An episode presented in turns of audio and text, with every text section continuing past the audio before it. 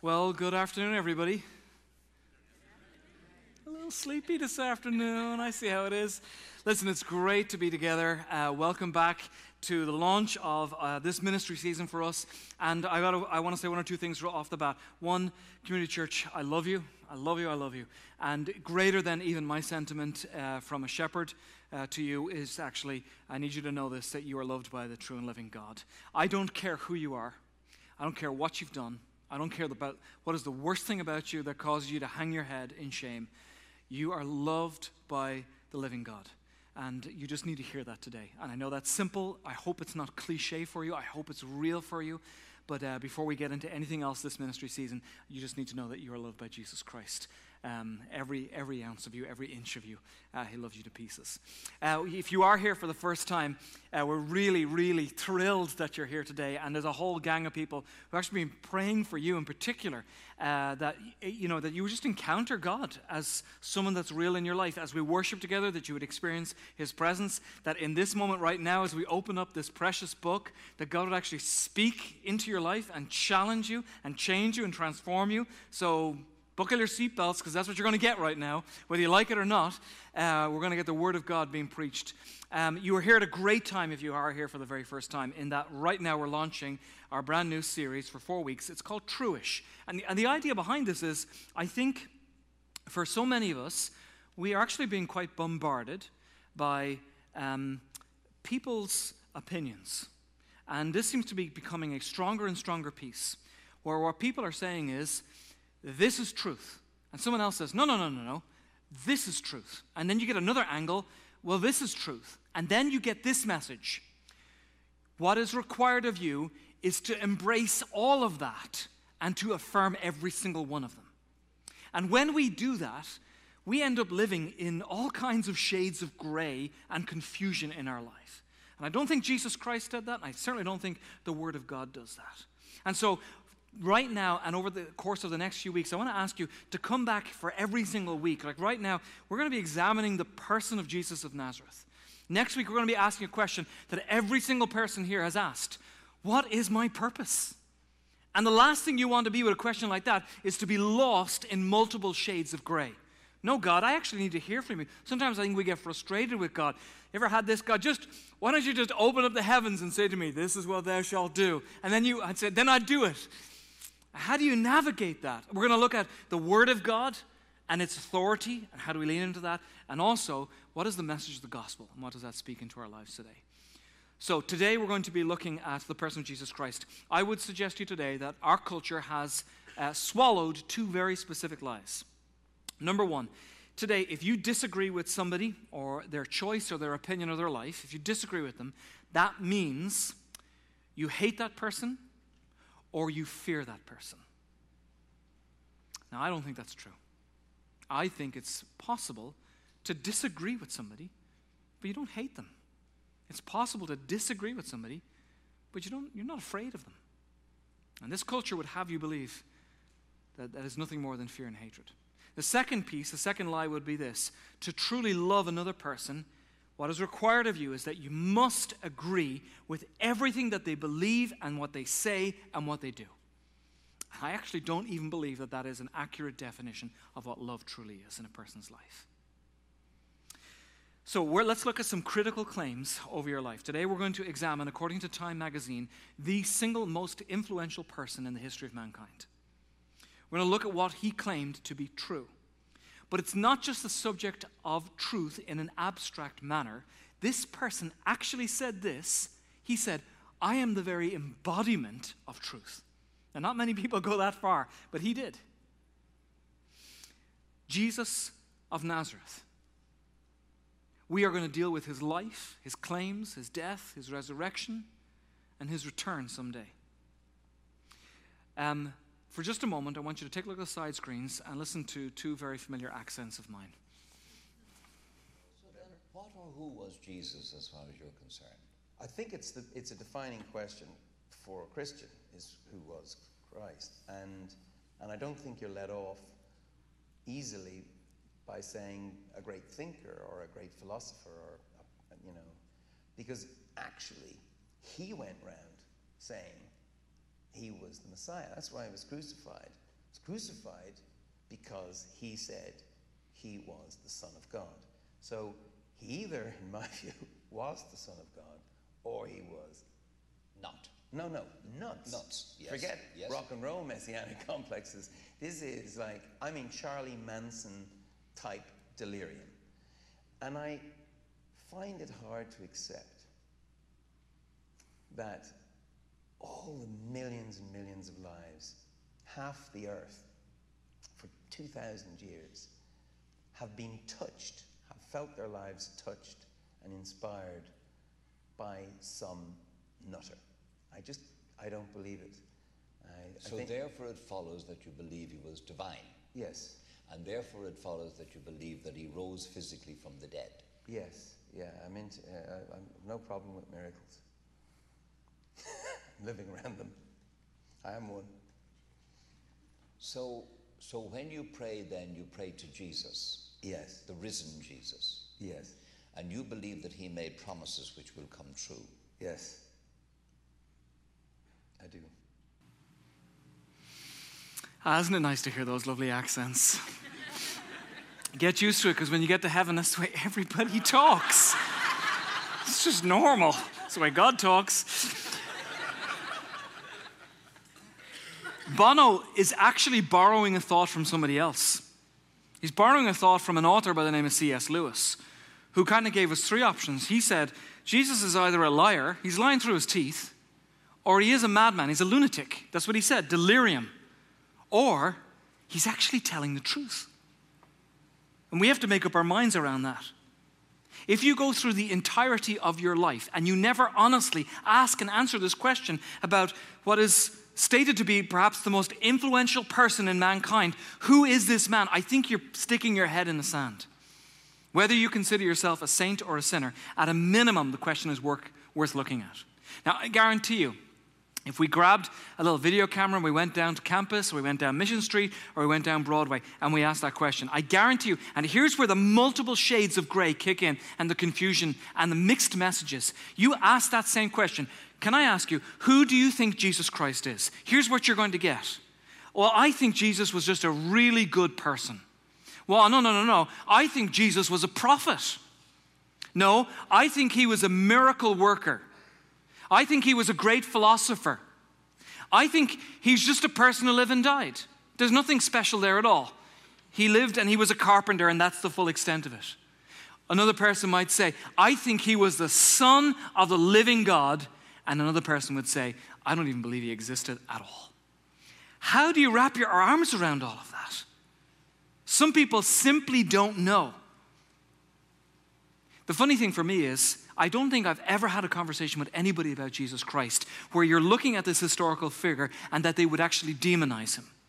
People will do it about just about anyone else in history, even people who've done wonderful things and great things. They'll say, Well, that was great, but you know, I, don't, I didn't like this part of his life. I didn't like how he treated these kinds of people. I didn't like that speech he gave or she gave. But I've never been in a conversation with somebody where anyone has looked at the record of the life of Jesus Christ, what he did and what he said, and someone walks away from that saying, Well, he was just a nasty guy. I've never heard that in all my life. It's a vital question. And Jesus comes from heaven to earth. And believe it or not, he actually poses the same question himself. These are his words Who do people say that I am? I think God really cares about how you ask and answer that question. So today, here's what I want to do I want to present to you two angles on the person called Jesus Christ. And I will give you my presupposition here today, without apology, here at Mount Pleasant Community Church. Please hear this. We believe with great resolve that Jesus was so much more than a nice guy or a philosopher or a prophet or even a doer of great works. We believe that he was actually the Son of the living God, the Messiah, the second person of the Trinity, the creator of the world and the Savior of our souls. We believe that he really did come from heaven to earth and he fulfilled every single Old Testament prophecy. We believe that he was born of a virgin, which is very difficult to do. We believe that he healed the sick. We believe that he gave up his life, that he died on a cross, that he rose from the dead, that he ascended into heaven, that today he sits at the right hand of the Father, and one day he's coming back again and he will be riding on the clouds. This is Jesus of Nazareth. two angles is simply this. Number one, he is exclusive. Our culture hates that. Number two, he is sufficient. Now, it's a little bit of a mouthful of a statement, so let me break it down. I would suggest to you today that truth, by definition, is exclusive. If you're going to make an assertion, then the opposite of your assertion cannot be true. Does that make sense? This is just fundamental logic here. If you're going to say uh, an assertion, the very opposite of that cannot also be true. So let's say we have someone in here who's going to say, well, the Lions. The Lions are the best team in American football. you are either a raving optimist or someone who enjoys a lot of disappointment in life. But listen, let's say that was your assertion. You cannot then say, well, the Lions are the number one team, and also this team and this team and this team, they're also the number one team. You can't say that.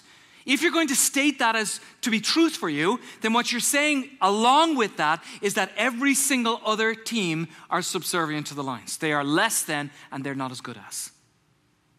If someone were to come up to you today and say, hey, could you give me directions after church today? I would like to drive from here. I'm heading over to Lansing. No problem. You're going to hop on 127 and you're going to go what direction? South.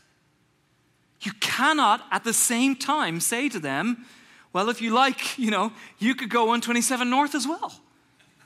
You just can't do it. You can't do both, or they're going to have a really, really long trip uh, if they want to go all the way around the globe. You just can't do it. There's only one way to Lansing, Michigan, and you've got to go south if you want to get there. It's a vital, vital question. Our culture hates that. They would rather embrace I think, another idea entirely, which is simply known as syncretism. A little bit of this, a little bit of what you believe, a little bit of what they believe. We'll mix it all together, a little bit of salt and pepper, and that'll, that'll be fine. You don't have to ask any questions about that. We can just swallow all of that. It's this idea that, you know, there are many different paths, many paths, but they all lead to the same destination. Have you ever heard that? I've heard that so many times around spirituality. There are many paths. You go down that path, I'll go down this path. We'll all eventually get to the same destination. I just dare you to try that in real life. I dare you to take your kids and your spouse to any park in Mount Pleasant today and say, Son, you head down that way. Daughter, you head down that way. Wife, you head down that way, and I'm going to go this way. And I'm sure we'll all meet in the same place. Logically, it doesn't make any sense. You just cannot do that. So, why don't you worship the Hindu god of Vishnu? And why don't you guys over here, why don't you worship Allah?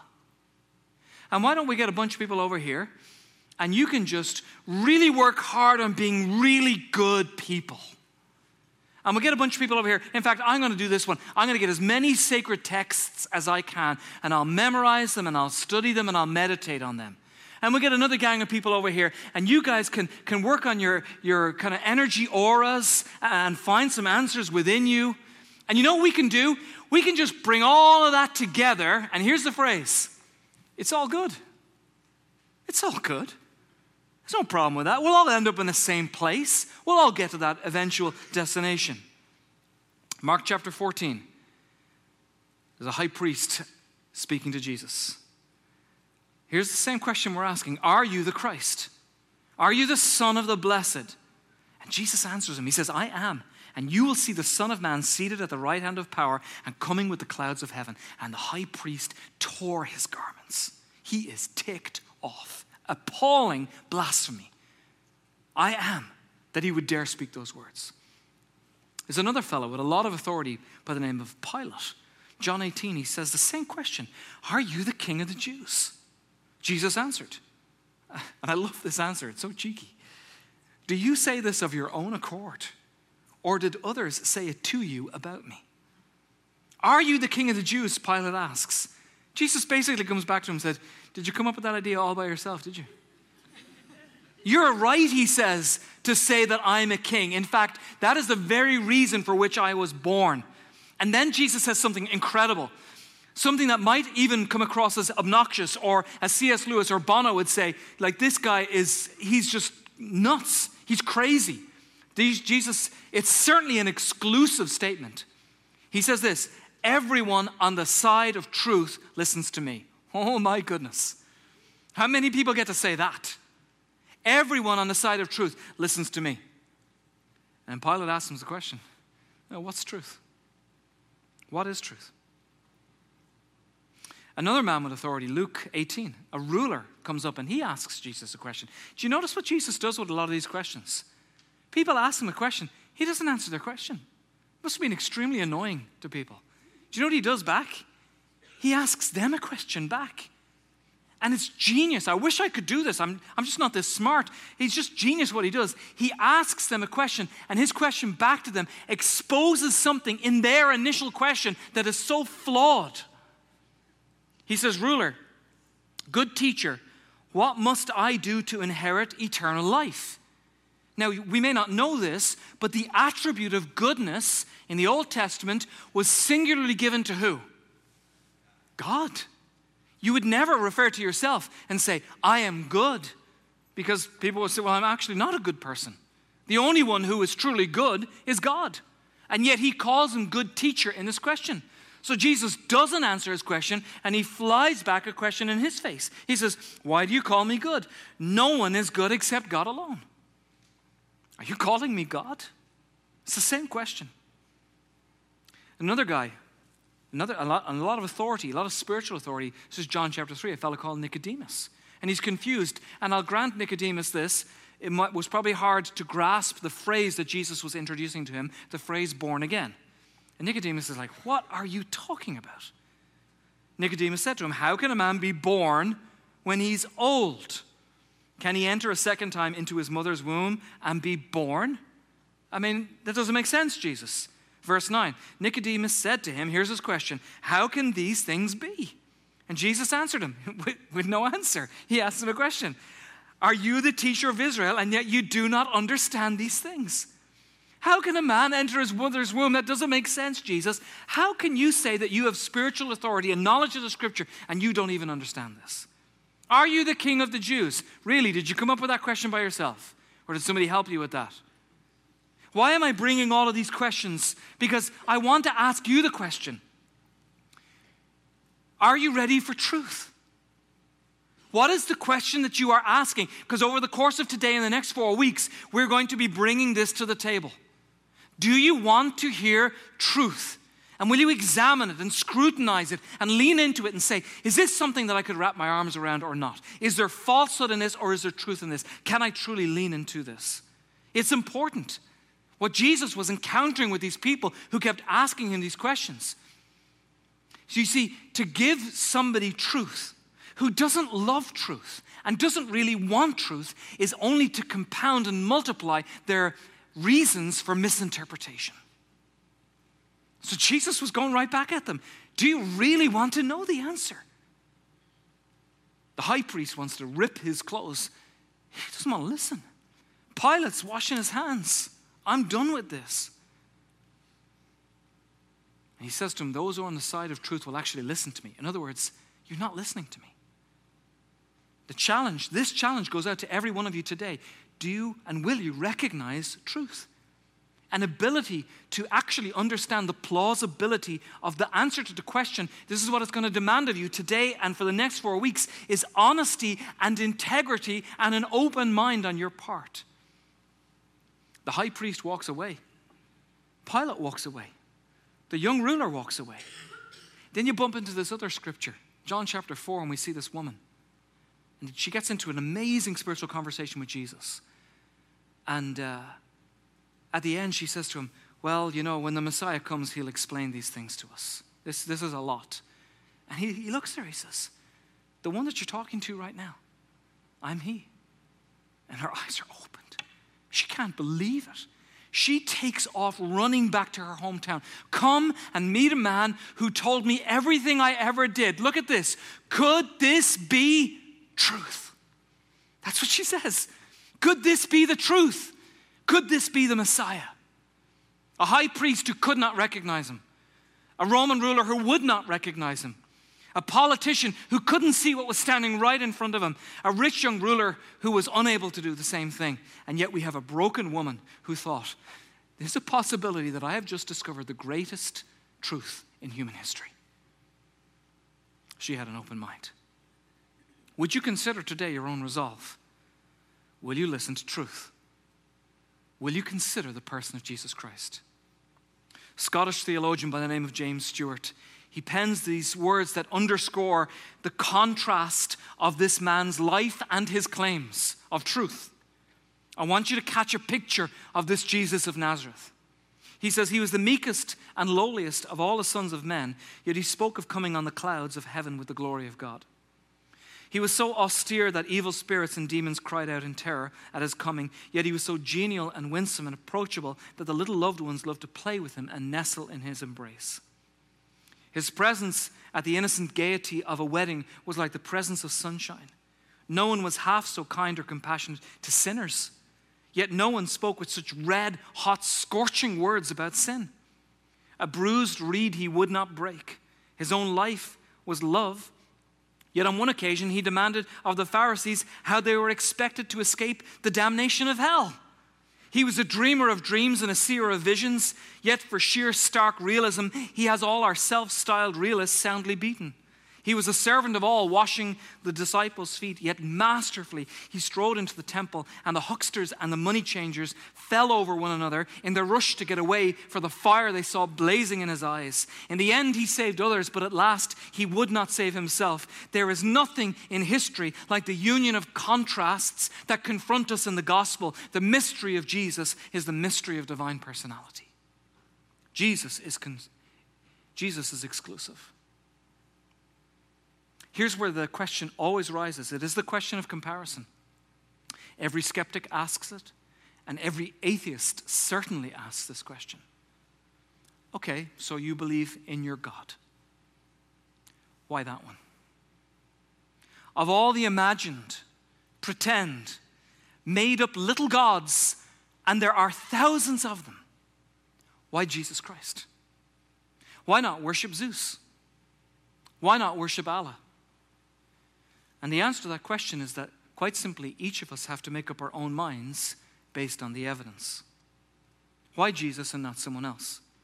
Christianity, I'm so glad of this, is not merely philosophy. It actually talks about a relationship with God and being close to God in your life.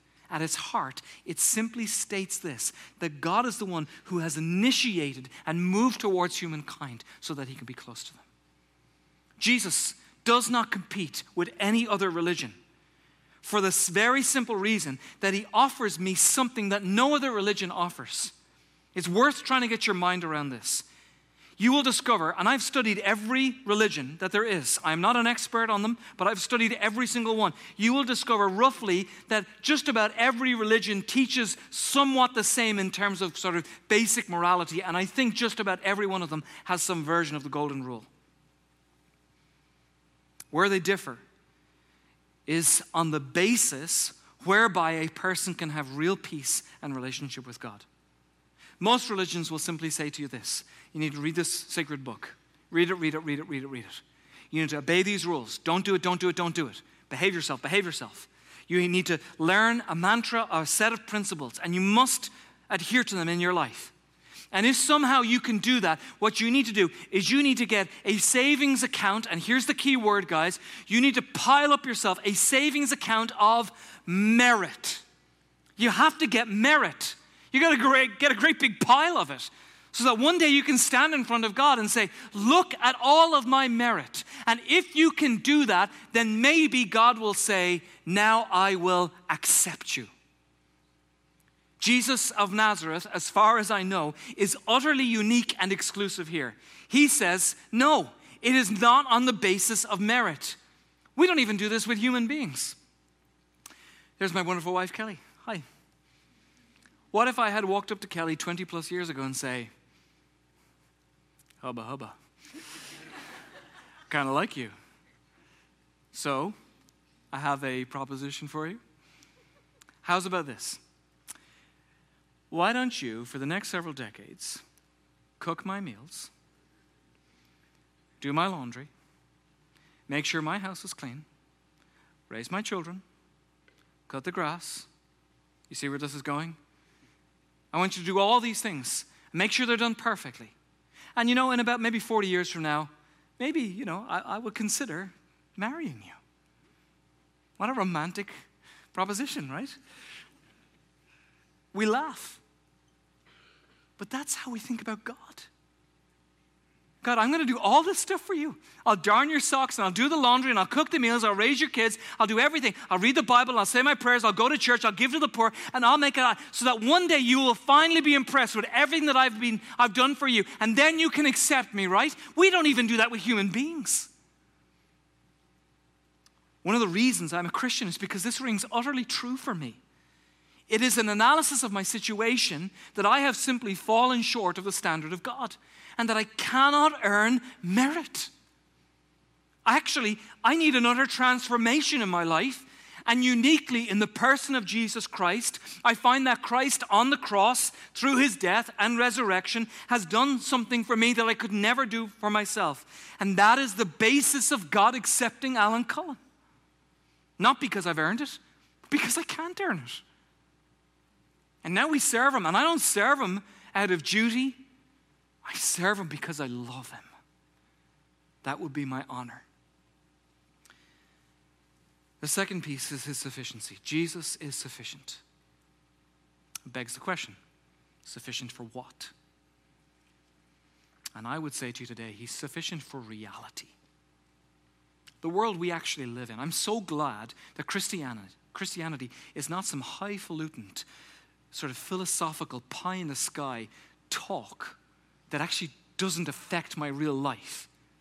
Jesus Christ is sufficient for my real life, your real life. I'm talking about the normal grind of normal life today and tomorrow and this upcoming week, the stuff that we actually faced. Jesus Christ's grip on reality is unmatched.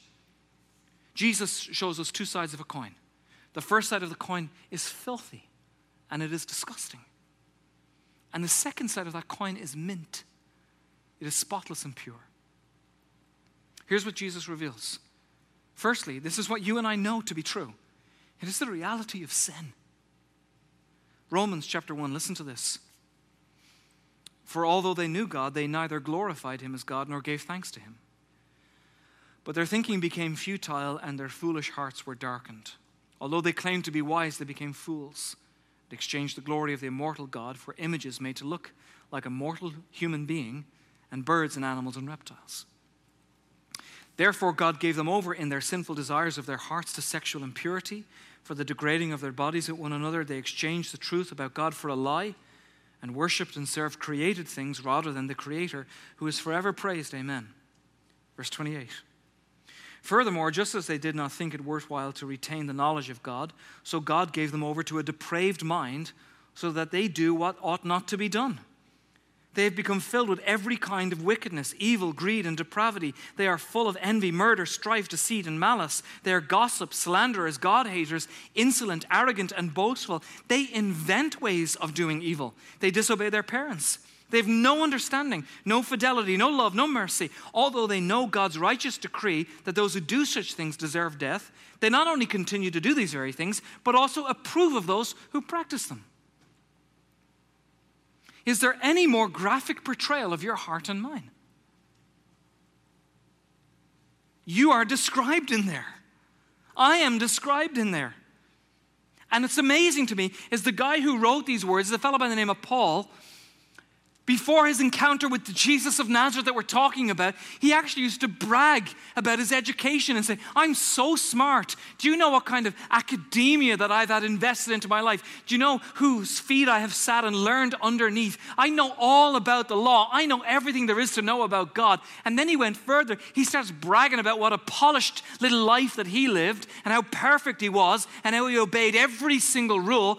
Then he encounters Jesus Christ the sufficient one who has a, rea- a grip on reality, he writes these words in the New Testament, and then he says this regarding those who are sinners. He says, I consider myself chief amongst every one of them. This is what Jesus Christ will do in your life. His description of the human condition conforms to reality as we know it. He tells us again and again that the heart of every man and every woman is desperately wicked. Compared to every other world religion, nowhere else is the doctrine of sin more clearly uh, spelled out than in the Christian faith. And while other Religions will say, you can do it, you can get there, you, you can earn it, you can relive again, you can try better, you can fix it, you can do better, you can pull yourself up by your bootstraps. Jesus says, no, you can't. You simply cannot do that. You will never get there. The world that we live in today would love to omit the word sin. When's the last time you had a conversation with someone, not a Christian person, that sin entered the conversation or someone actually mentioned that word? Without a personal conviction of sin. And the reality of that, we are eradicating the reality that we live in today of evil in this world and sin in this world. And we lose ourselves and we end up in all kinds of shades of gray. We lose a grip on our true nature and our depraved identity. Let me show you the other side of the coin, and I'll wrap up with this. No other deity in any other religion comes close to the purity of Jesus Christ. Jesus himself literally asks the question Who among you accuses me of sin? Do you know how many people answer that question? Zero. Nobody could say a word. Pilate is washing his hands.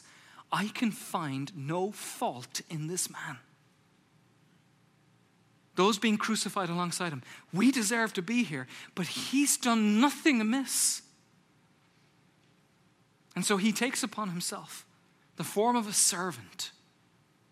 The description for him, such a, rich reference to the Old Testament. He is described as the spotless Lamb of God. This is the purity. He is the sufficient sacrifice. The end of all times.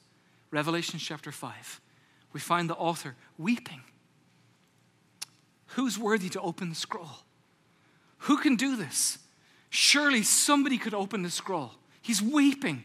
There's nobody pure enough. There's nobody holy. There's nobody innocent. There's nobody sufficient to open up the scroll. And he's weeping and he's weeping. And this angel comes onto the scene and he says, No, stop crying. There's one. And he begins to describe this picture. It's like this lion sitting on a throne. And then he changes the description and he brings it, he starts to describe this perfect, spotless lamb. And he brings the two descriptions together the lion in his power and the lamb in his humility and his purity. He's worthy. Jesus Christ is exclusive. Jesus Christ is sufficient. Worship team, come on up. I want to finish with one quote from one gentleman, an Englishman from years ago. He has lived and he has died. His name is Malcolm Muggeridge. He is a man who lived a completely self centered, sensual, and indulgent life. He said of himself, I took such joy in being a peddler of words.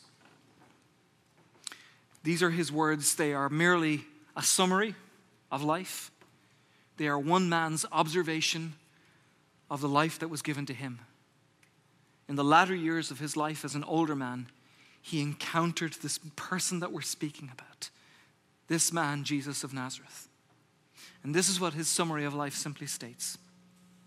We look back upon human history and what do we see? Empires rising and falling, revolutions and counter revolutions, wealth accumulated and wealth dispersed. Shakespeare spoke of the rise and fall of great ones that ebb and fall with the moon. I look back on my own fellow countrymen in England, once upon a time dominating a quarter of the world, most of them still convinced that the words of a popular song, the God who made them mighty shall make them mightier still.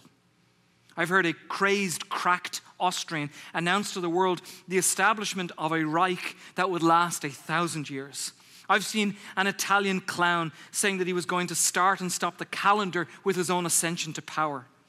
I've seen American wealthier in terms of military weaponry, more powerful than the rest of the world put together, so that had the American people so desired, they could have outdone a Caesar or an Alexander in terms of range or scale of conquest all in one lifetime, all in one lifetime, all gone. They're gone in the wind. England, part of a tiny island on the coast of Europe, on the brink of dismemberment and bankruptcy. Hitler and Mussolini dead, remembered only in infamy. Stalin, a forbidden name in the regime he dominated for a decade. America, haunted by fears of running out of those precious fluids that keep their motorways roaring and their smog settling. With disastrous memories of a disastrous campaign in Vietnam as the media charged the windmills of Watergate, all in one lifetime, all in one lifetime. They're all gone behind the debris of the solemn supermen and the self styled imperialists. There stands the gigantic figure of one person by whom and through whom and in whom mankind alone can be given peace and be saved. And his name is Jesus Christ. This is the Lord I present to you this morning. May you know him. May you call upon his name. And may he set you free. Church, let's stand and let's worship.